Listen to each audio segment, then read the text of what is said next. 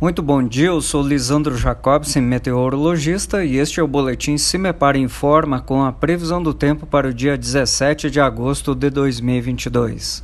Nesta quarta-feira, o tempo permanece bastante instável nas regiões do Paraná. Chove a qualquer hora do dia na maior parte do estado e as temperaturas apresentam pouca oscilação em função desse tempo mais carregado de nuvens e a própria ocorrência de chuva. Vale destacar que as chuvas apresentam algumas pancadas de moderadas a fortes e os prognósticos indicam um volume mais alto entre o centro e o norte paranaense.